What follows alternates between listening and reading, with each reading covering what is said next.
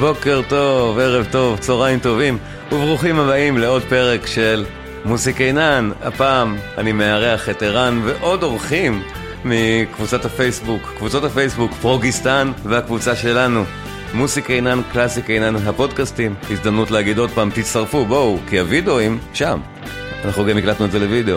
בכל מקרה, כן, הפוסט הבעייתי שלי אודות פינק פלויד, פוסט בכוונה מקומם, וזה מה שיצא.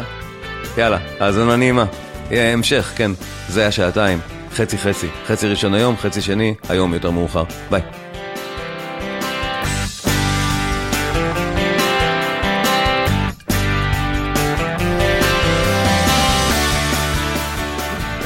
טוב, אני כתבתי פוסט מקומם בכוונה בקבוצת הפרוג בפייסבוק. זו קבוצה תאונה, בוא נודה. חובבי פרוג זה קהל מאוד מסוים. אני בטח הרבה מהמאזינים הם חובבי פרוג. אז כן, תדעו שאתם קהל מסוים, כולכם בטוחים שאתם הכי חכמים בעולם. כל אחד בטוח שהוא יודע מוזיקה יותר טוב מהאחר. ואני מכיר את זה, הנקודה שאני יותר מבוגר מרובכם. אז אני הייתי בגללכם, הריבים שלי ושל ערן, אחד האורחים שלי היום, היו בדיוק כאלה. ממש, והיו מלוהטים בדיוק כך. זה לא עובר כשמדובר במוזיקה עמוקה, גם אם זה בטהובן, גם אם זה באך, וגם זה ג'נסיס. והיום זה פינק פלויד. אז כן, אז אני מעלה לקבוצת הפרוג את השאלה הבאה. הדיון המרתק שהתעורר מראה משהו מאוד מעניין. אנחנו מאזינים לפינק פלויד כישראלים. אפילו כשכבר למדנו אנגלית, אנחנו נוטים לא לשים לב שטקסט כמו, במרכאות, זוכר היית צעיר, זרחת כמו השמש, סגור מרכאות, הוא פשוט גרוע. לא מרגש ולא נעליים. היום ונורא. אז כבוגרים אנחנו שמים לב שגם המוזיקה הייתה ברמת הטקסט. שוב מרכאות, אנחנו לא זקוקים לשום חינוך, סגור מרכאות בסוגריים, עוד רפליקה פואטית, מיועד לגילאי 16, 12 עד 16, לא לגילי, אני בן 53. אין לי שום סיבה להאזין לפינק פלויד היום, פרט לנוסטלגיה. וגם ככזאת, היא כל כך מביכה, טקסטים כבר אמרנו, כך שאני מוצא את עצמי לא מאזין ללהקה בכלל. למרות שיש לה כמה רגעים מדהימים, ברור, דארק סייד. ואז בגלל הדיון שזה עורר אותו, אני כותב ג'נסיס, באמת, ואני אשכרה צוחק כשאני קורא את זה עכשיו. איך אפשר בכלל להשוות? אי אפשר להגיד תפוחים, apples and oranges, איך בכלל אפשר להעלות את ההשוואה הזאת? זה כל כך מופרך. מנקודת המוצא זה מופרך. ואני חותם בתור שלומי. עכשיו, ההייט שקיבלתי על זה היה בדיוק ההייט שחשבתי שאני אקבל, ואין צורך לקרוא אותו פה. מוזמנים לקרוא בעצמכם מה כתבו לי על זה. אבל כתוצאה מזה נוצר לנו פאנל מאוד נחמד, שאנחנו בואו נקבל בכבוד ובשמחה קודם כל את ערן זילברברג, שהרים את הכפפה והוא חבר ותיק שלי. נגן בס בעיניי מהטובים בארץ, באמת. והוא ניגן פינק פלויד המון, על בס ניגן תפקידי ווטרס. אני גם, גילוי נאות, ניגנתי המון פינק פלויד על קלידים. אין ישראלי שלא עשה חלטורה על פינק פלויד, אין דבר כזה. כולנו ניגנו את פינק פלויד. כולם כאחד. אז זהו, אוקיי, ערן. עכשיו, אדיר הוא מורה וחבר הרבה יותר חדש שלי והרבה יותר צעיר. אתה רוצה לספר עליך קצת, אדיר? לא יש חשוב, מורה לתנ"ך, דוקטורנט לתנ"ך. ואני בינתיים משתיק את החתול, תסלחו לי, באמת, זה יקרה כמה פעמים הערב, תמשיך אדיר. מורה לתנ"ך, דוקטורנט לתנ"ך, בן 30, אגב בחור דתי, גר באשדוד. זהו, אוהב פינק פלויד. פינק פלויד, נכנסתי לכולם, כאילו. פינק פלויד בכיתה ו' היה דבר שחלתי למוזיקה, והצעתי עד היום. אוקיי, אז אני מחליף את שלומי שהלך לחתול, ואני שואל את שי, אני אומר לשי, שי, תציג את עצמך אתה. אז זהו, שחר, ספר לנו על עצמך. 34, מתעסק במחשבים, תכלס מוזיקה זה תמיד היה הדבר המרכזי בחיים שלי, לשמוע דברים, לנגן, דברים שאני עושה בעצמי. נכנסתי למוזיקה לא מפינק פלויד, נכנסתי למוזיקה מבונג'ובי ומטליקה וככה... אחלה כניסה, לא, נכנסת טוב, אתה נכנסת באמת טוב. נכנסת מדברים מעולים, באמת ככה, אתה התחלת מהטופ, של סגנונו בטח. ברור. ערן, הצגת את עצמך מספיק, נכון? כן, אתה הצגת אותי. אז בוא, תוסיף כמה מילים. בן 51, נשוי פלוס 2. גר בגבעתיים. גר ברמת גן, ברמת גן. זה היה חרוס, גבעתיים יצא לי חרוס. כן, גר בגבעתיים, גדלתי בגבעתיים. בגבעתיים, כן. אני הכרתי אותך בגבעתיים, נו, הכרנו שאתה היית בן 15, לא יודע, משהו מפגר, כאילו ממש, אנחנו ממש ילדים, אנחנו מכירים המון שנים איראן ואני. נכון, ומה שרלוונטי לדיון, אני, פינק פלויד היו בשבילי, בגיל 14-15, הם היו בשבילי קרש ההצלה שהציל אותי מלשקוע עמוק לתוך ביטלמניה מוחלטת, כאילו עד גיל 14-15 אני שמעתי רק ביטלס, זאת אומרת זה מה ש... ולא שמעת מוזיקה קלאסית? רגע, שנייה. לא, גדלתי בעולם של המוזיקה הקלאסית. לא, אז היה לך קרש הצלה בכל מקרה. הביטלס שלפו אותי מעולם המוזיקה הקלאסית. זה ראוי להערכה מאוד. ואז במשך כמה שנים טובות לא הייתי מוכן לשמוע שום דבר חוץ מביטלס, והפינק פלויד היו מספיק משכנעים וכריזמטיים בשביל לגרום לי להקשיב למוזיקה שהיא לא ביטלס. זה טיעון, כן. ואז באמת נפתחתי להרבה דברים אחרים. זה טיעון נהדר שאני גם מכיר אותו על עצמי. אני גם יכול לספר דברים דומים שעברו עליי בגיל 16. נכון, לגמרי מסכים איתך, הפרספקטיבה שלי מעט שונה, אבל הקווים הכלליים זהים. אבל תראו, מה שאני כתבתי הוא לגמרי ברוח זו. למה זה מעצבן? כי אני אומר, הטקסט הזה היום קשה לי איתו. זה היה מיועד לגילאי 12 עד 16, לא לגילי. אז המשפט הזה, למה הוא כל כך מעצבן? כשאתה אומר בעצם את אותו דבר. אבל עזבו למה הייט בפייסבוק מקבלים. אנשים הרי לא קוראים. אבל לא נבדוק את המוזיקה עצמה. כי אנשים הרבה פעמים כותבים על פינק פלויד ובכלל לא זוכרים איך הלהקה מצלצלת. הם רק זוכרים את הנוסטלגיה. אני הרבה פעמים מזהה, בגלל שאני מוזיקאי חוקר, באמת, ולכן אני מכיר הרבה פעמים את המוזיקה בעל פה ממש. רן יודע מה זה אומר להכיר מוזיקה בעל פה. זה גם קשור לזה שניגנת אותה, יכול לשיר את כולו מהתחלה עד הסוף. כנראה גם בטמפו הנכון. זאת אומרת, אני יכול לזהות שמישהו לא האזין לאלבום 10 שנים, ממה שהוא כתב עליו. אז בואו נשמע. השיר הראשון. אנחנו נשמע רק 2 שירים. באלבום הזה לדעתי, הוא אלבום בין 5 שירים. לדעתי, 2, רק 2 שווים התייחסות. עד כדי כך. 2 שאני מדבר עליהם, זה Wish You Were Here, שיינון הראשון, והשני כמובן, הטייטל. ברור, Wish You Were Here. אתם מסכימים עם הקביעה הזאת או צריך להתווכח עליה? לא, האמת שלומי, אני אגיד לך את האמת, אם אני היום מאזין לאלבום, דווקא 2 שלא ציינתם, 2 שאני הכי אוהב. סבבה, זה בגלל שהם נמסו עליך. אני שואל, איזה שירים לדעתנו ראויים להתייחסות? לא. גם את טבע סיגר וגם את Welcome to the Machine שמעתי. לדעתי הם שירים פחות טובים, בהרבה. ולכן לדעתי הם באמת שירים פחות טובים כשירים מאלה שציינתי. לא, תלוי מה אתה רוצה להתייחס. אם אתה רוצה שיר טוב, אז אתה לוקח את שיינינג קרזי טיים, אם אתה רוצה להתייחס לשיר לא טוב. אוקיי, אז אני מוותר, ואם תרצו נתייחס גם לשירים האלה ונחלק את הפרק ל2, כי הוא ייקח 2.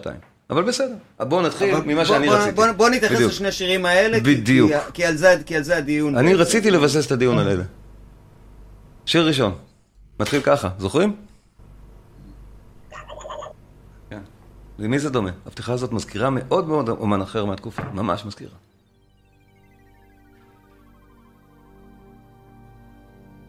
שמעתם את זה? כן, הוא ברור. זה חלש. אני אגביר, כי צריך לשמוע את זה. זה מאוד מאוד דומה. זה מאוד מאוד דומה למשהו אחר. ממש. שימו לב. אבל למה? למאי קולדפילד? לא. אתה קרוב, אתה ממש בסביבה. נו.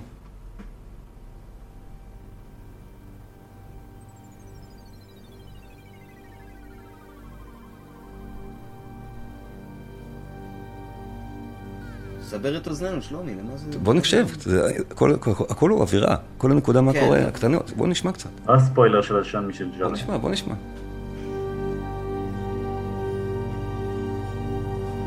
אוקיי, יש לנו את האווירה באוזן? אנחנו מכירים את זה מעולה, נכון? יש לנו את זה? כן, אפשר לדלג מבחינתי, כן. אני מחפש, יש אומן צרפתי נפלא לדעתי, ששמו ז'אן-מישל ז'ארה.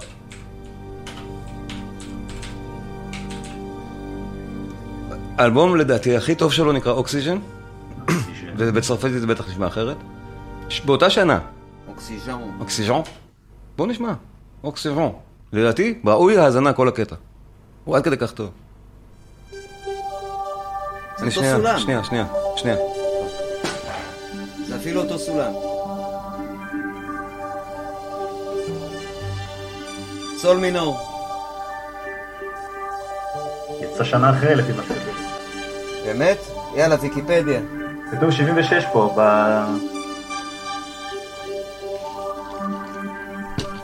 וואלה. שלומי, הטענה שלך נופלת. וואי, אם הוא טועה בזמנים.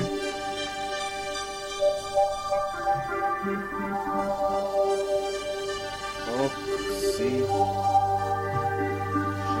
יכול להיות שאוקסיג'ן מושפע מפינק פלויד, אבל רגע, בואו. אז כבר ברור לאן אני הולך עם זה, נכון? אני צריך להסביר? עכשיו, בז'אנר הזה, קודם דיברו פה על ז'אנר, דיברו על פרוג. ז'אן-מישל ז'אר בפירוש הוא לא פרוג, ואף אחד לא טועה לחשוב שהוא פרוג. מעולם המילה הזאת לא ניתנה למוזיקה. מה זה, מה הוא? שאלה טובה, תחפש, ז'אן-מישל ז'אר בוויקיפדיה ותגלה לבד. אוקסיג'ן, אבל זה כתוב, זה, מה זה? First released in France in December 76. אחי, הטענה שלך מתפרקת. מה הטענה שלי הייתה?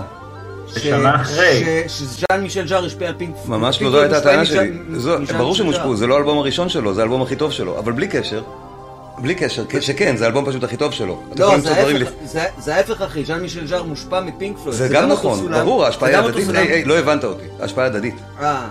אני לא אמרתי בשנייה שזה מישהו פה אשם בהעתקה ממישהו אחר. הדבר שהוא בזמן ומקום, הדברים יצאו כמעט בו זמנית. הם נמצאים בדיוק, כמעט באותה שנה הם יצאו. הם נמצאים בדיוק, לא נכון גם זה? מה? די. לא, כי אתה טועה, כי Wish You Were Here יצא ב-75, אוקסיג'ן יצא בדצמבר 76. הם יצאו בהפרש של שנתיים. האווירה האומנותית באירופה היא זהה. בואו נפסיק עם הדקדוקי עניות. אני פשוט השמעתי קטע שאני אוהב מהרפרטואר של ז'אר, אבל אם הנקודה הייתה מי קדם את מי, הייתי משמיע, אם הייתי בכלל חושב על זה, הייתי משמיע משהו שמתוארך ללפני. פשוט בשביל שהנקודה שלי אפילו לא נתווכח. אז אני מתנצל. אז בואו נמשיך. אגב, שלומי, ב-77 שנתיים אחרי זה פינק פלויד בעצמם נשמעים אחרת לגמרי. זה לא כרגע נקודה רלוונטית, כי אנחנו מדברים על אלבום ספציפי. בואו, לא, אם אנחנו צריכים להרחיב את הדיון, נרחיב, אבל יש לנו היום שעה שידור, כן? אז בואו... לא, מה הטענה? לא הבנתי. יש השפעה, אז מה? אז בואו נמשיך. בסדר. אוקיי, אתם קטעתם אותי כשהייתי באמצע הטענה. אוקיי, אז ככה. זה באותה סביבה. זאת אומרת, השאלה כל הזמן ששואלים פרוג מה פרוג בכלל לא רלוונטית. רלוונטי, איך אנשים שמעו מוזיקה ב-76? בואו נגיד זו השאלה. הם שמעו את זה ביחד עם ההוא, ושמעו מיד את הדמיון. כי זה מתחיל אותו דבר. בסדר? אפשר להפסיק עם ז'אר לחזור לפינק פלויד. אפשר חופשי, כן. בדיוק. לא, הוא הרבה יותר משפיע. אין מה להשוות ברמת ההשפעה של ז'אן מישל ז'אר לפינק פלויד, שוב, לטובת ז'אר. עזבו, העולם הוא לא מה שאתם חושבים, זה פייק ניוז. פינק פלויד הם באמת פייק ניוז. תקשיבו, באוזניים. זה גם אותו שימום כמעט. אותו סולן. אותו שימום גם. כן. הרגע שזה לא נהיה משעמם, זה כשגילמור מתחיל לנגן. ואז, במקום ז'אן מישל ז'אר, זה נהיה... המופע של דיוויד גילמור, בשום נקודה זה לא פינק פלויד.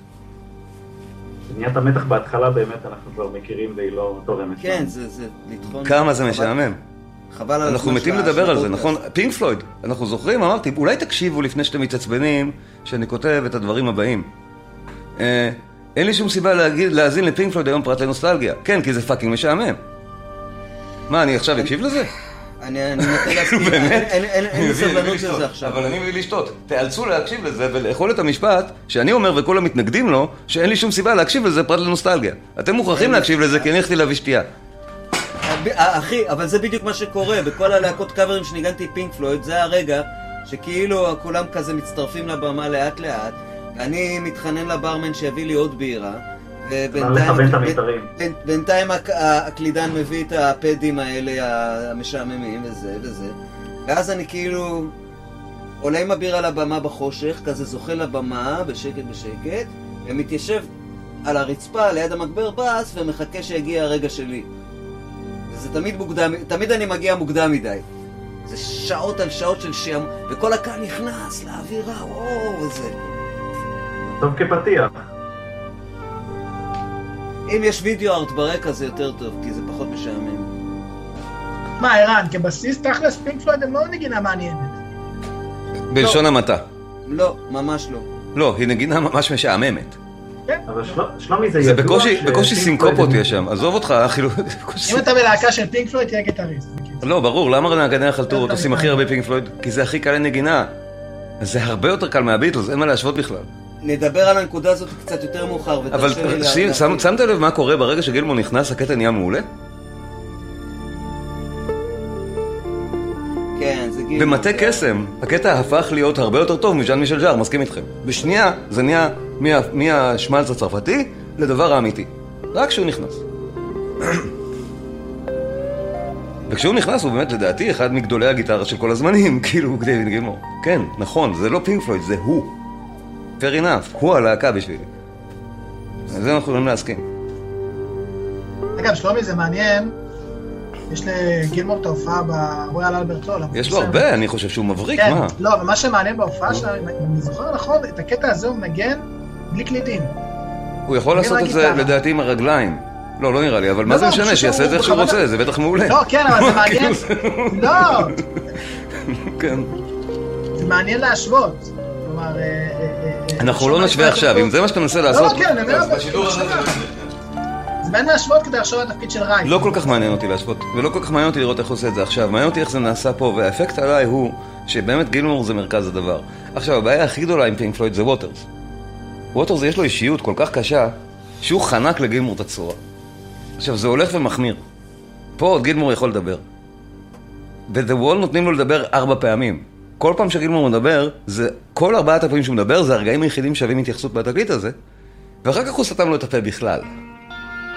הנה, זה פה כבר בספרות של הגדולים באמת, אבל זה כל כך מעט זמן. Few and far between. באלבום הזה יש 2 שירים שווים התייחסות, זה אחד מהם וזה בגלל זה. איזה הרמוניה גם. איזה הרמוניה אחר כך. נקודות וגאב, איזה יופי. אבל כן, נו, כל כך מעט.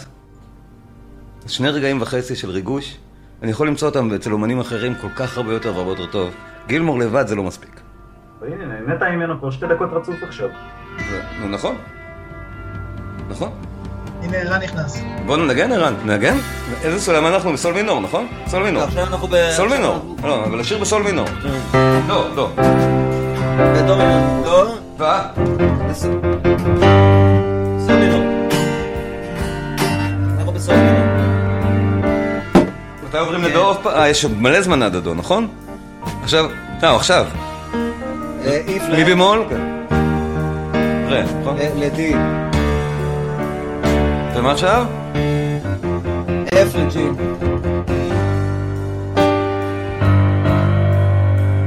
איזה יופי. ועכשיו מתחיל, עכשיו הסולו, עכשיו זה בא. נדמה לי? סולו מתחיל. הנה, וואו. ללוות את זה. שלומי, אל תפריע, שלומי, אל תפריע. תן לי ליהנות.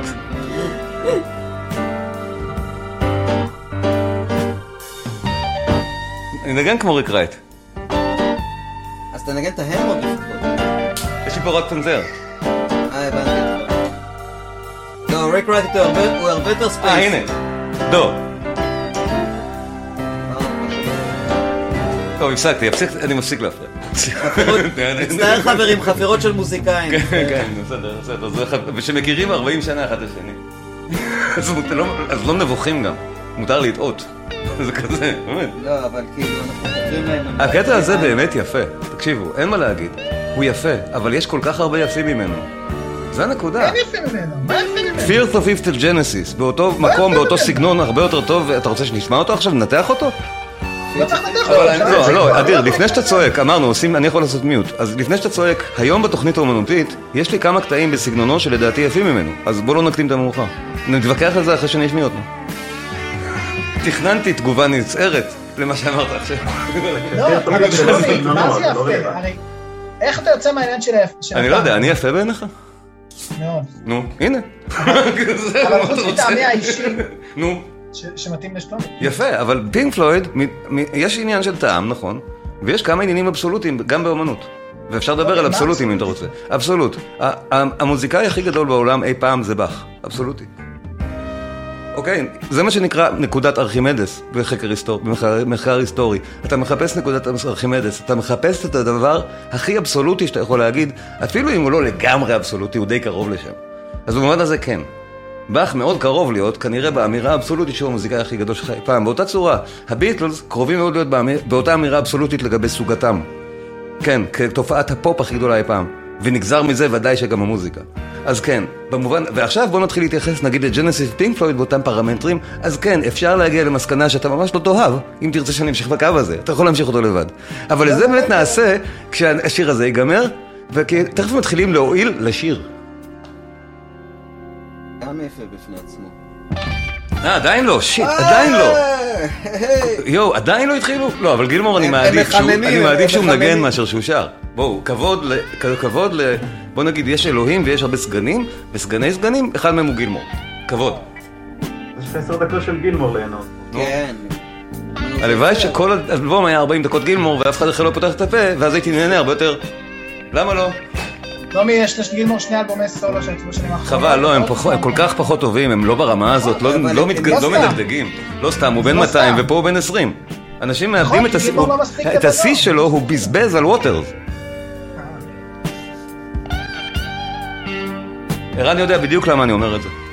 תראה, זה אחד הסולו עם גיטרה הכי יפים שיש בהיסטוריה של הגיטרה. מסכים עם כל מילה. לגמרי. מלודי. מסכים איתך, ועכשיו הם מתחילים לשיר. מלא נשמע. עכשיו, נכון, סוף סוף. טיפה נסתום דפי אנחנו. טיפה, תנו להם.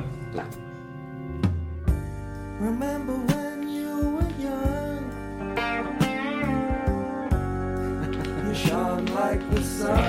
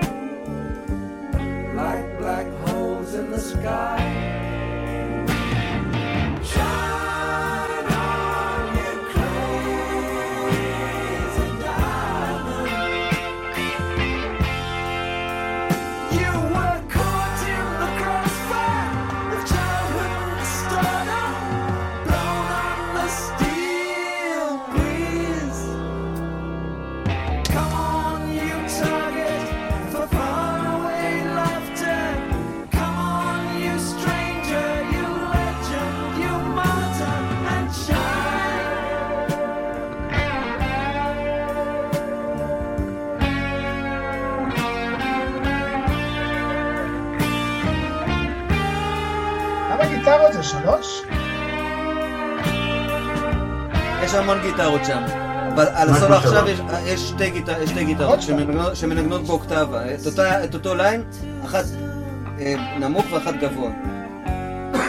ויש מלא גיטרות כל הזמן, בהעלאות. יש גיטרה צד שמאל, צד ימין, יש מלא גיטרות שם.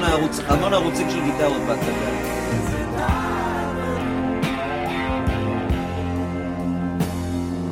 אירן, רוצה לדבר רגע על ההרמוניה של השיר? היא פשוטה מאוד. היא פשטנית. אבל היא מאוד מתחכמת בכאילו. אתה יודע למה אני מתכוון? אני לא צריך לנתח את זה אפילו. זה מה שנקרא באנגלית, באנגלית יש מילה שאני אחזור אליה כמה פעמים, contrived. חפשו, אני לא יודע איך תרגם את זה. contrived. אני אכתוב את זה. אני יודע how to spell it. תנו לי להיית למאזינים של הפודקאסט. contrived. חפשו את המילה, זה פינק פלויד.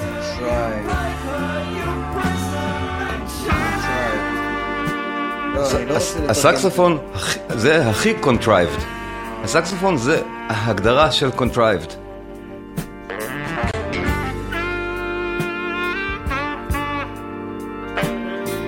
אתה מחפש את המילה מאולץ כנראה. משהו כזה, מעושה, יותר דומה. כנראה מעושה. מבוים. לא, אין לזה מילה בעברית. כמו שבאנגלית, לא, התרגום לעברית לא יעזור לך. תנסה לתרגם לאנגלית דווקא. אי אפשר לתרגם את זה. יש דברים שלא עוברים בשפה. באנגלית אין דווקא. הכניסו אותו בכוח. contrived. חפשו את המשמעות המילונית באנגלית. לא מי, כתוב שם משהו שגורמים לו לקרות, במקום לתת לו לקרות באופן קיצוני. לא לחפש תרגום עברית, כי בישראל אף אחד לא יודע מה המילה, אז לא מתרגמים אותה נכון. זה באנגלית, אני תרגמת. הנה, דאבל טיים, יופי. סוף, סוף. למה את פתאום דאבל טיים? אוקיי, שיהיה. זה לא דאבל טיים. לא, אני צוחק. ההוא היה... הם עברו לשאפל. אתה צודק, זה שאפל. אתה צודק, טעיתי, נכון. אבל עברו מה שמרגיש הרבה יותר מהר בשביל להגיד, אנחנו בעצם להקת פרוגים שכחתם שצריכים להחליף משהו. זהו. צריך להחליף איזשהו מקצב. משהו צריך להתחלף, כן. יותר מדי זמן, אין אותו דבר. contrived. מעוסל, מעוסל. בדיוק, בדיוק, זה מה שחיפשתי. קשה נורא לשמוע את זה בגיל 53, נו, פרט לגילמור. זה מביך, זה מביך, זה מביך, פשוט מביך. כן, אבל אנחנו את זה בגלל ששמעתי את זה כל כך הרבה פעמים. זה מביך, לא יודע למה, זה מביך. עם כל כך הרבה חברות. וניגענו את זה כל כך הרבה פעמים, וקיבלנו את זה כל כך הרבה כסף. הרווחנו מזה כל כך הרבה כסף בחיים. לא, לא כל כך הרבה. נשמע, אם מס הכנסה רואה את זה עכשיו. לא עשינו מזה כל כך הרבה כסף. נכון, נכון, צודקים. אוקיי, אז נעבור לשיר הבא? בוא, מוזיקה. כמה כסף אפשר לעשות? נכון, בוא, שיר הבא. שיר הבא. מה? שם מי מובח? אף אחד לא מובח, למה שמי שיהיה מובח? אתה מובח מלשמוע את השיר. אני לא מובח מלשמוע את השיר ולדבר עליו, אני מובח מלשמוע אותו בשביל הכיף. מה מביך? אם יש לך פציינט, אתה רופא, מה, מביך אותך לעבוד בחולה קשה? מה מביך בזה? נהדר, זכותך המלאה, אני נהנה מאוד להאזין לזה בחברתכם, אני לא מכחיש, אני נהנה מהרבה מאוד קטעים בשיר הזה, להאזין לו בשביל הכיף קשה לי מאוד. אבל בטח שליהנות מהרגעים של גילמור, להקשיב לגיטרה הזאת, בנפרד מהסיפור, זה לעוף איזה יופי. אבל תבינו, זה לדעתי, פינק פלויד, זה עושה אותה, אם כבר להקה מאוד מאוד גרועה, שהיא לא יודעת לנצל את הדבר הזה למשהו הרבה יותר גדול. אם כבר, זו דעתי פה. מישהו שם טעה לגמרי בלהבין מה עושה את הלהקה הזאת טובה. אז בואו נמשיך. עוד דבר שאומר לדעתי בדיוק אותה בעייתיות. ואתה כבר דיברת קודם, שחר, על איך מקבלים את פינק פלויד בישראל. אז יצא ספר לא מזמן בארץ. אדיר. אדיר? מה, עכשיו קוראים לך אדיר? לא, אדיר זה מישהו אחר. לא, אדיר מדבר על... אדיר. יצא לו מזמן ספר, תחפשו אותו, על פינק פלויד, ישראלי, של דוקטור אריק קטורזה. בתוכו יש כל מאמרים, אני קראתי את זה, אין לי אותו, זה היה לי באיזה אייפד, אבל לא משנה, אז נגיד מנתחים את Wish You Were Here, את השיר, לא את האלבום. וזה ניתוח אקדמי מעמיק, שכולו חתיכת בולשיט מפגר. אבל זה יכול לקרות רק על ידי האקדמיה הישראלית. זאת אומרת, אם היו קוראים את זה בשפה אחרת, הוא היה מקבל עגבניות בכיכר העיר. אז פשוט, אתם מוזמנים לקרוא את זה בעצמכם, הספר לדעתי זמין למחירה, אפשר לקנות אותו, ותקראו. אבל בואו נדבר אנחנו, בלי הניתוח שם, על Wish You Were Here, ותבינו למה לדעתי, אם אני צריך לנתח אותו, אני כותב את ההפך ממה שכתוב שם. בסדר? בואו נשמע. אוקיי. עכשיו, קודם כל אמרו, זה שיר המדורות האולטימטיבי בישראל ודאי. בואו נדבר על זה. לפני מכה אפורה, כן. יפה, ולכן זה עושה אותו, ובואו כבר נחשוב, בשיפוט הערכי שלנו, זה עושה את הדבר הזה, טוב או רע? זה עושה את הפרוג או פופ מאפן של מוזיקה מזרחית? מה זה עושה את זה בדיוק? איך, יש לי תשובה מנצחת. יאללה, דברו. יש לי תשובה מנצחת. אתם רוצים להאזין? כן, התחלה נורא חלשה, בואו נשמע את ההתחלה. עד שהם מתחילים לבאס ונדבר. אוקיי. איזה הייטר אתה, יאללה. נוראי, משהו. תראה, גם לי קשה לשמוע פינק פלויד עכשיו. נו, בסדר, אתה גם הייטר. אתה יותר מנומס. כן, אני מנומס. אתה יודע למה אני מנומס? התוכנית שלי, מותר לי להיות כמה הייטר שאני רוצה. יפה, אבל אתה יודע למה אני מנומס? יש לי פה את אדיר בחלון השמאלי העליון, ואני, מה זה מתחבר רגע, אמרנו שנהיה בשקט להתחלה. תכף, ערן, סבלנות, רגע. הנה, הגיטרה היא ממיסה לי את הלב. השיר מצמרר אותי והוא מרגש אותי. אל תבינו, לא נכון. אבל אני אומר לך, לפני שומעים, מצמרר ומרגש אותי. אני כבר לפרוטוקול. זה מצמרר, בעיניי.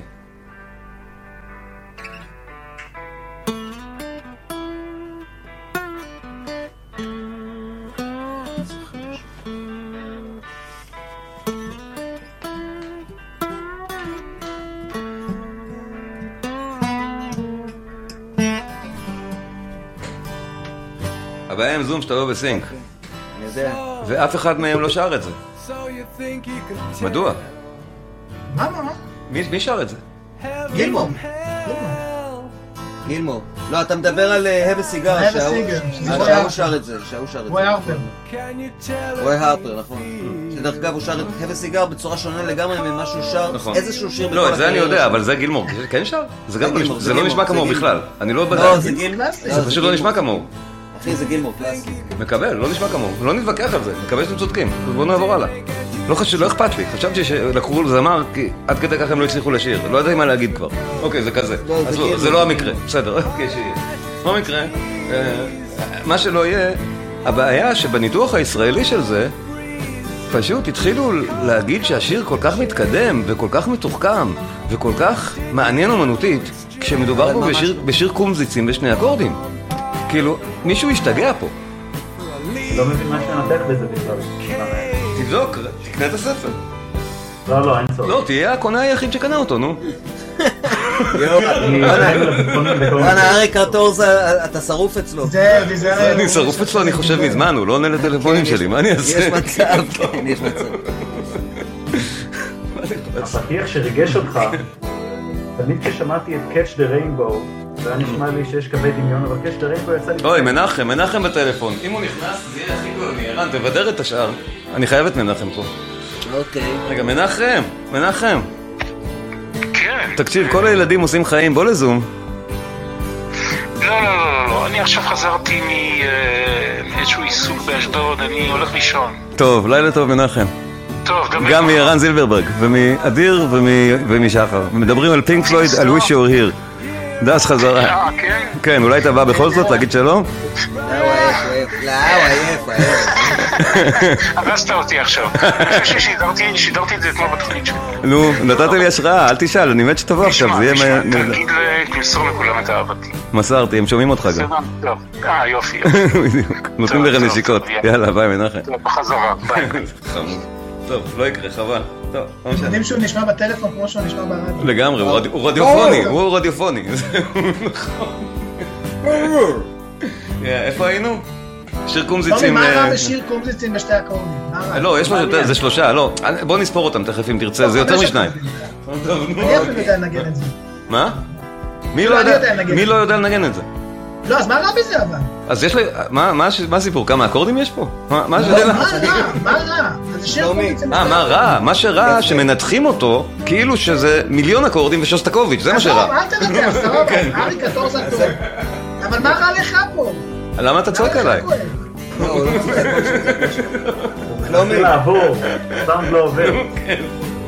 כן, ערן רוצה להגיד משהו כבר שעה, כן? אני פיתחתי תיאוריה על העניין הזה, אוקיי? זה יעניין אותך, אבל אני... רגע, לא שומעים אותך, בואו ניתן לרעש לעבור. בדיוק, תנמיך את המוזיקה שנייה. פינק פלויד. אם בא לך. פינק פלויד. לא, כי יש פה הדגמות. הנה, זה מונמך לבד, זה מונמך לעצמו. יופי, יש פה הדגמות, כן. אבל יש פה עוד קצת ז'אן מישל ז'אר. כן, נכון, רוח, אני בסאונד אפקט, סתכלת. תקשיב, אתה דיברת על שיר קומזיצים... אתה רוצה על רקע האפקטים? לא, אני מדבר, בסדר, אין בעיה, אני מתחיל... אמגן טוב, זה... יש לי פה הדגמה. כן, רוח, מאוד מעניין, כן, נורא מעניין. לא, זה אווירתי. תשמע, אכן שיר קומזיצים, אכן שני אקורדים או וואטאבר, 3-4, אני הגעתי למסקנה כזאת, אוקיי? אחרי שאני מלמד בס וגיטרה הרבה שנים, אוקיי?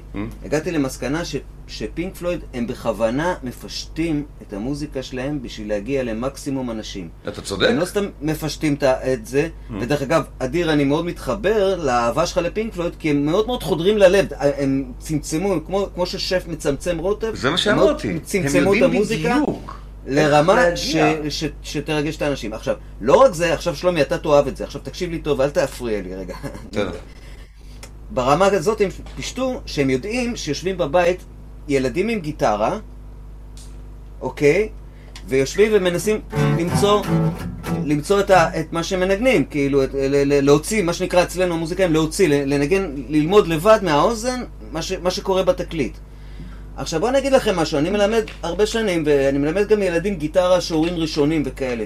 מה השיר הראשון שאני מלמד ילדים? יש כל מיני, אקורדים ראשונים, G, D, כל מיני אקורדים בסיסיים ראשונים. אבל מה שקשה למי שלומד שיעור ראשון, הנה קיבלתם גם שיעור גיטרה ראשון במתנה, מה שקשה בהתחלה למי שלומד גיטרה זה לעבור בין האקורדים בזמן, on time מה שנקרא, לנגן את האקורד הזה ולעבור בזמן. למה? כי בהתחלה אין קורדינציה, אז הם כזה מנגנים את האקורד הזה על הכיפק, אבל אז כשהם צריכים לעבור לאקורד הבא הם מתחילים לאכול חצץ אוקיי? עכשיו אני לא סתם נגן את זה, למה? כי האקורד הראשון, שלומי, אתה עשית אותי במיוט? לא, שומעים כל מילה, מה? סתם, אני רואה... אוקיי. האקורד הראשון שאני מלמד ילדים זה EM, אוקיי? כי יש שם שתי אצבעות, אפילו EM7. כי יש רק אצבע אחת. והאקורד השני שאני מלמד אותם זה A7, כי יש שם שתי אצבעות, והן בדיוק באות מתחת לשתי אצבעות. מבחינה פיזית זה נורא קל. ואז הם מתרגלים למעבר אקורדים מסוים, הם פתאום נורא מתלהבים והם רוצים להמשיך ללמוד אצלי, כי הם פתאום מרגישים שהם יכולים לנגן עם פינק פלויד. ולמה לנגן עם פינק פלויד? כי התרגיל הראשון של מעבר אקורדים הכי קל בעולם זה ה-EM7 ל-A7. ואיך זה נשמע? אתם מכירים את השיר הזה?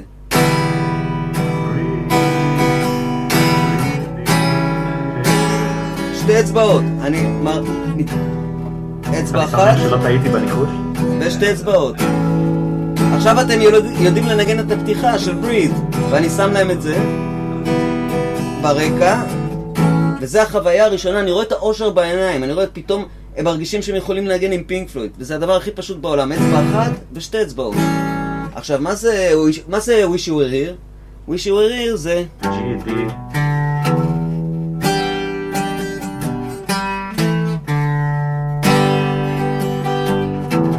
זה גם, זה כאילו השיר, לא השני, אבל השלישי הוא הרביעי או החמישי הכי קל לנגינה. עכשיו, איפה שלומי? שלומי, אתה איתי? שלומי לא אוהב את השמחה על הפנים של הילדים. לא, לא.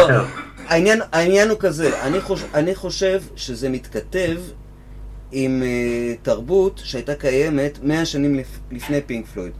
עכשיו, 100 שנים לפני פינק פלויד לא היו תקליטים או משהו כזה. האנשים היו רוצים לשמוע מוזיקה בבית, אז הם היו הולכים, קונים חוברת תווים של השירים שרצו אז ברדיו או whatever, או אפילו לפני הרדיו בכל מיני שואו טיונס וכאלה, ותמיד היה במשפחה, וכל משפחה היה את הפסנתרן החובב.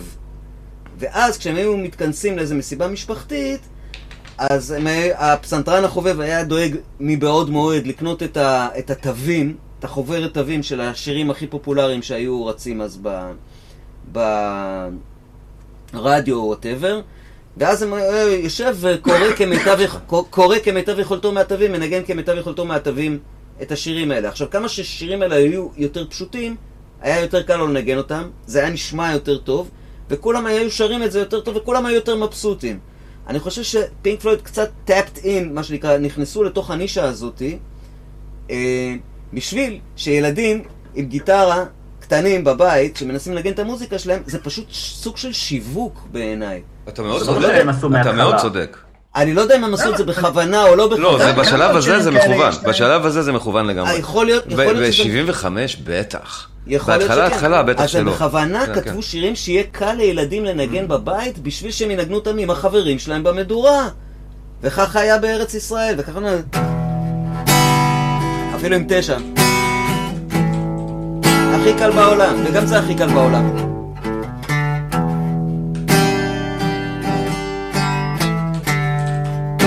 כולל הטעויות, כולל לנגן את השני מיתרים בבת אחת, שזה כאילו סלופי, שזה כאילו... כאילו מה שאני לא אנגן פה זה יישמע טוב, כמה שאני לא אטעה בפריטה על המיתר המדויק זה יישמע טוב. אני מנגן את זה עכשיו הכי סלופי בעולם וזה עדיין יישמע לכם טוב.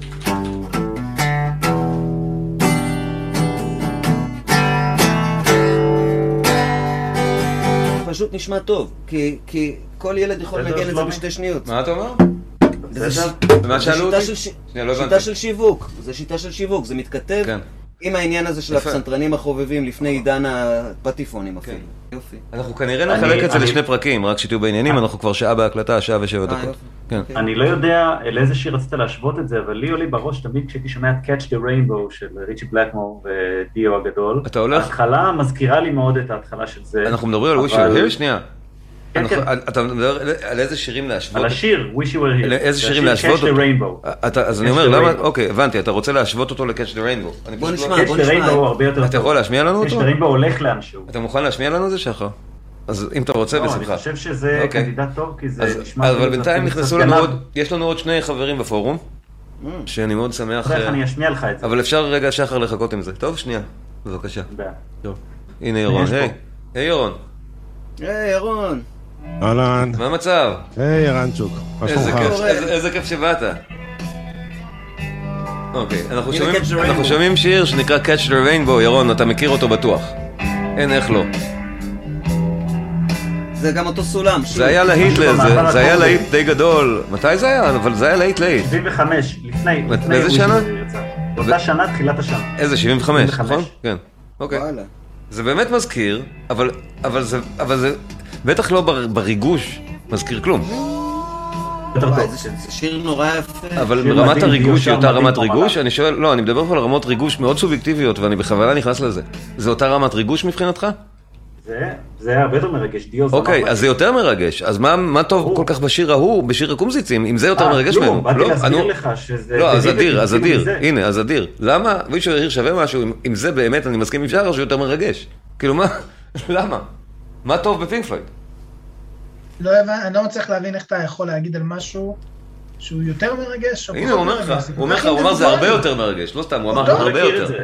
אז בוא נשמע את זה, אז בוא תן לו להשמיע, זה באמת שיר לדעתי גם יותר מרגש. לא, אני מכיר, זה שיר נהדר, זה שיר מדהים. אז על מה אנחנו מדברים בכלל? לא פה, זה אמר מדהים, אני לא יודע, למה להגדיר את זה כמרגש? אם נגיד הייתי צריך לדבר על השיר הזה היום, לא היו לי יותר מדי דברים רעים להגיד עליו. עלו שיר, יש לי הרבה מאוד דברים רעים להגיד. לא כי אני הייטר, כי אני חושב שזה שיר לא כך טוב. הוא מעולה, לא, הוא שיר מעולה ברמה, אני מסביר לך שוב, אדיר אל תצעק, אני מסביר לך עוד פעם, מה שערן אמר, זה בדיוק הנקודה, זה שיר מעולה כג'ינגל, שעשה את מה שהוא צריך לעשות, הוא מחר, הוא גרם לילדים לקנות גיטרות, כל מה שערן הסביר קודם, נכון, אבל כאומנות, הוא לדעתי פחות בהרבה ממה ששחר ישמיע, זהו.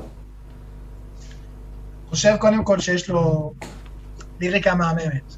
אוקיי, אז אני אמשיך מפה. אני בחרתי גם שירים שלדעתי מוכיחים את הנקודה הזו אפילו עוד יותר טוב. אוקיי, נתחיל מאחד, מהסביבה באמת קרובה, גם מבחינת איכשהו מצלצל. אבל מה קורה כשמוזיקאי טוב וכותב טקסטים טוב, עושה את השיר הזה פשוט טוב, ותקשיבו גם למילים.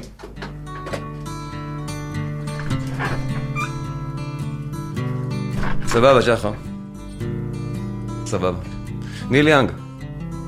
אחד מהיפים והמרגשים לדעתי באמת, גם כשאני בן 89 וחצי, נוטה למות בעצמי. המילים האלה גומרות אותי, והשיר הזה גומר אותי. ממתי זה? תבדקו. The needles in and the damage is done. המחט בפנים והנזק נעשה. לא, אני מקווה שהייתי פה סידברת. כן, לא. זה הדבר האמיתי, הוא מדבר על הסבל האמיתי, לא על פנטזיה של איזה משוגע שווטרס במלוא אכזריותו אפילו לא דאג לו במציאות. ניל יאנג אף פעם לא התיימר להיות אדם נחמד.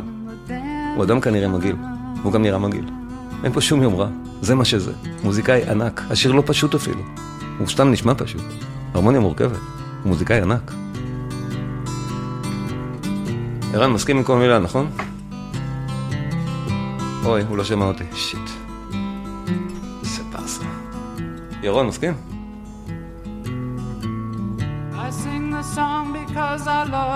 יש איזה שיר מרגש, מסכים לגמרי. איזה מילים, איזה מילים. קומר אותי.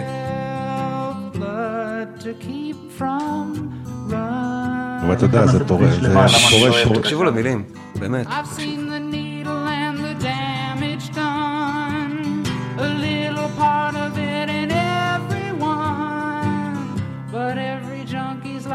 setting sun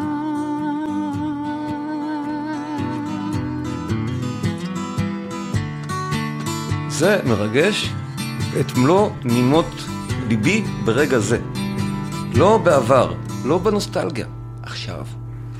דוגמה נוספת, אדיר, למרות שדעתך מאוד מעניינת פה, אם אתה רוצה אני אעצור ונשמע מה יש לך להגיד על זה. אתה נראה לי כרגע אתה נותרת האופוזיציונר היחיד לתזה שלי. בוא נקריא אותה שוב. נראה כמה היא מעצבנת. בסדר? רגע, שלומי, תשמיע את השיר. לא, אני מקריא שוב את הפוסט שלי. לא, אתה יודע מה אחרי זה. יוכלו לעשות רוויין בפודקאסט. תקריא, אני רוצה לדעת מה מדובר. המדובר על זה. אני העליתי בכוונה בדווקאיות שלי, בשביל השידור של היום, בקבוצת הפרוגרסיב, בפייסבוק הישראלי, פרוגיסטן, את הפוסט הבא. הדיון המרתק שהתעורר מראה משהו מאוד מעניין. אנחנו מאזינים לפינק פלויד כישראלים. אפילו כשכבר למדנו אנגלית, אנחנו נוטים לא לשים לב שטקסט כמו "זוכר היית צעיר, זרחת כמו השמש", הוא פשוט גרוע, לא מרגש ולא נעליים, היום ונורא. ואז כבוגרים אנחנו שמים לב שגם המוזיקה הייתה ברמת הטקסט. למשל, אנחנו לא זקוקים לשום חינוך. עוד רפליקה פואטית, מיועד לגילאי 12-16, לא לגילי. אין לי שום סיבה להאזין לפינק פלויד היום, פרט לנוסטלגיה. וגם ככזאת היא כל כך מביכה, טקסטים, כבר אמרנו, כך שאני מוצא את עצמי לא מאזין ללהקה בכלל, למרות שיש לה כמה רגעים מדהימים, ברור, כמו דארק סייד. ואז הדיון שהיה במקור זה על פינק פלויד נגד ג'נסיס. אני כתבנו, ג'נסיס באמת, זה ההשפעה, מצאנו דווקא ג'נסיס הענקים, באמת, להשפעה, אוקיי. זה מה שעורר כמה 106 הודעות שנאה נגדי, שאני כופר בעיקר, ואתה יודע, זה הגיע גם לענייני קודש, אבל מה שלא יהיה, כן, הדיון היה מעניין. ומה שעכשיו זה המשכו, שאני מוכיח לאדיר שהוא אופוזיציה, וגם שחר שהיה חצי אופוזיציה, ושאירן אמר שהוא אופוזיציה, ועכשיו הוא לא, ואביו שלו, לא יודע למה לא שומעים אותו. אז זה הדיון, ועכשיו אתה נכנס אליו. אז נמשיך, תורך אדיר, כן, לא השתכנעת. לא, אני אגיד לך, תראה, אני לא מוזיקאי, כן? ואני... אני לא בטוח אם שחר מוזיקאי, האמת. לא, בסדר. ערן, אני וירון, גילוי נאות, שלושתנו מוזיקאים מקצועיים הרבה מאוד שנים. נכון. אני מתעסק במוזיקה, אבל אני לא מכיר תיאוריה כמוך. אוקיי, fair enough. ואם היית מכיר, סביר שהיית מסכים גם איתנו, כי אנחנו די מסכימים בניתוח הבסיסי של דברים במוזיקה, כן? כי זה הדברים האלה כן אבסולוטים. נגיד ככה. אבל אותי זה לא מעניין, כאילו, הניתוח התיאורטי, המוזיקלי, ההרמוני. זה זכותך המלאה. לא, כן. אני אומר, איכותו של שיר גם לא נקבעת על ידי זה. כאילו... אבל אני קראתי בספר, וכל ההייטרים שלי בפייסבוק אומרים לי שפאקינג כן. מה? נו די, בוא נחליט. לא, אבל אתה גם, אתה התווכחת איתי. אתה רוצה ש... אז אדיר, בוא תקרא מה אתה כתבת. לא. אני לא מקריא אותך, תקרא אתה מה כתבת לי שם. מה ענית לי? אז נו, בחייאת. אז השתכנעת או לא? אז בוא אני אמשיך לשכנע אותך. אני ממשיך לשכנע אותך. רגע. תן לו לדבר, תן לאדם לדבר. שנייה, אני אומר, איכותו של שיר, או הריגוש של השיר, עוד יותר, אפילו פי 4, לא נקבע על ידי כמה השיר הזה מתוחכם, מורכב, או אפילו איכותי מוזיקלית. אלא? נקבע מכל כך הרבה דברים אחרים. הוא נקבע בעיקר, במקרה של השיר הזה, רן ענה לך כבר, הכותבים, המפיקים בעיקר, עשו עליך תרגיל, והוא הצליח. אני לא בטוח. אבל זה לא מעניין אותו. זה טריק מסחרי, כמו שחברות... אבל לא, סבבה, אבל איזה חברה מסחרית אתה אוהב, אני לא יודע מה, אלי אקספרס, אוקיי, הנה, שיווקנו, אמזון, קיבלת לבריד, זה אותו דבר. זהו, בוא נכיר בזה, ואל תקראו לזה אומנות. לא, בוא לא נקרא לזה לא פרוג, ולא מוזיקה טובה, ולא כלום, אלא סתם להיט, שהצליח ועשה כסף, ויופי, ושלום על ישראל. לא לשם כך התכנסנו. לא מייך לשונה מכל מוזיקה, שלפעמים יותר קשה לכתוב שיר מדורות להיט מאשר... אתה כל כך צודק, אתה מאוד צודק. הטיעון הזה מדויק. הטיעון הזה נכון, נכון מאוד. ולכן הרולינג סטונס למשל, ובוב דילן, תמיד יהיו יותר גדולים מג'נסיס. באמת? כן. טוב שאמרת רולינג סטונס, הנה עוד שיר מרגש. בואו נשמע מוזיקה. כשמי שיודע לכתוב שיר מרגש, יודע לכתוב שיר מרגש, וזה לא פאקינג פינק פלויד, כי אצלם זה סינתטי מרגש. זה מרגש באמת. לדעתי. רולינג סטונס, קבל. הם על אמת. איזה שיר. עכשיו שומעים אותי תגידו? עכשיו שומעים אותך ואל תפריע לסטונס. תנמיך את עצמך. תנמיך אביב, תנמיך. איזה שיר. Wild Horses, מי שלא מכיר, של הסטונס, אחד מהיפים. בואו ניתן לזה טיפה כבוד, נרגיע את הדיון ונחזור. כן. ירון, אתה איתנו? תגיד שלום. לא. אז הפאנל כרגע כולל, אני מזכיר, אנחנו כבר 6. אדיר ריינר מצד שמאל, שחר מצד ימין.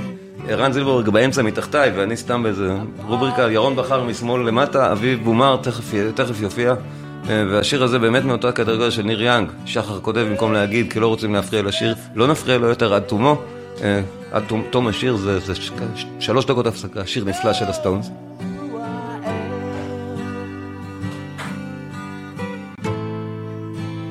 פה אגב גיטרה מעניינת.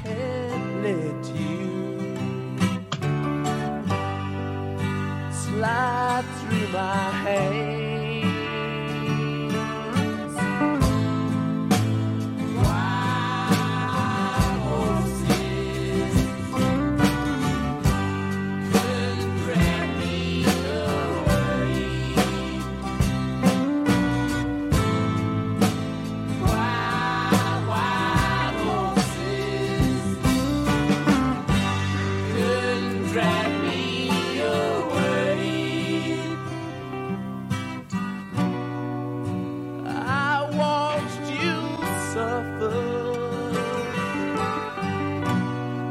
זה יופי של סטריאו.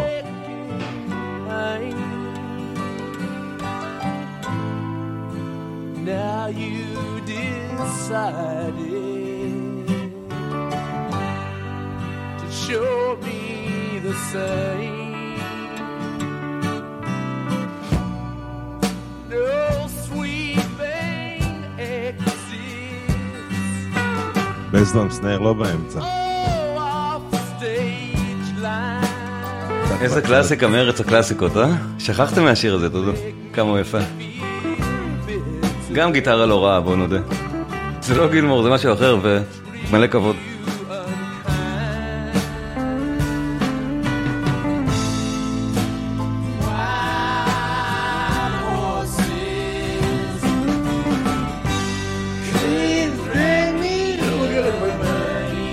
איזה רוק אנד רול, כמה זה טוב.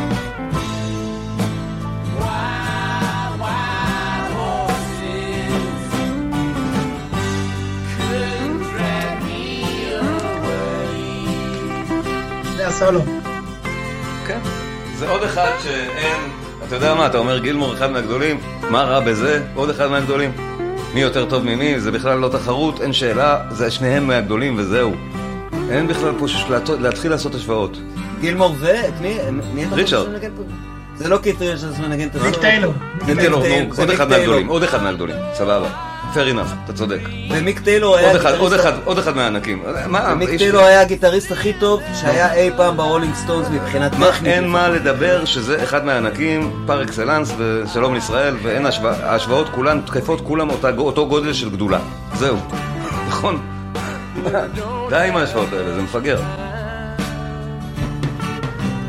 אני ממש לא אוהב, ג'ורג' האריסון היה יותר טוב מההוא. מה אתם מדברים בכלל? לא, ברור. כאילו מה, איזה מין שטות ואיוולת זו. כאילו מה?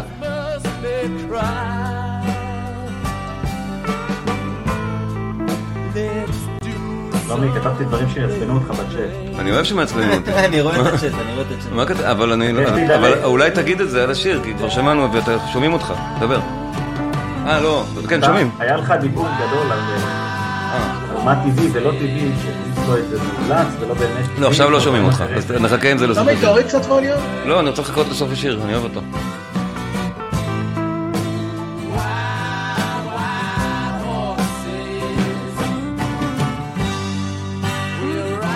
זה מרגש אותי. אותי, סובייקטיבית. זה מרגש. תגיד שלומי, אז אוקיי, אז מי אתה? אז מה? אותך זה מרגש, את אדיר מרגש Wish You Were Here. אולי, אני חושב שאחרי התוכנית של היום זה פחות ירגש אותו, והוא התחיל להקשיב לפינק פלויד באוזניים חדשות של גבר בן גילו. אבל, למה אתה מקלקל אותה? מה, אתה חושב שהוא אישה? לא נראה לי. הוא לא בקטע. ממש לא, הוא נראה לי אחלה גבר. בדיוק, אז מה הפריע לך שאמרתי גבר? לא, דבריי יוצאו מהקשרם. Please take me away.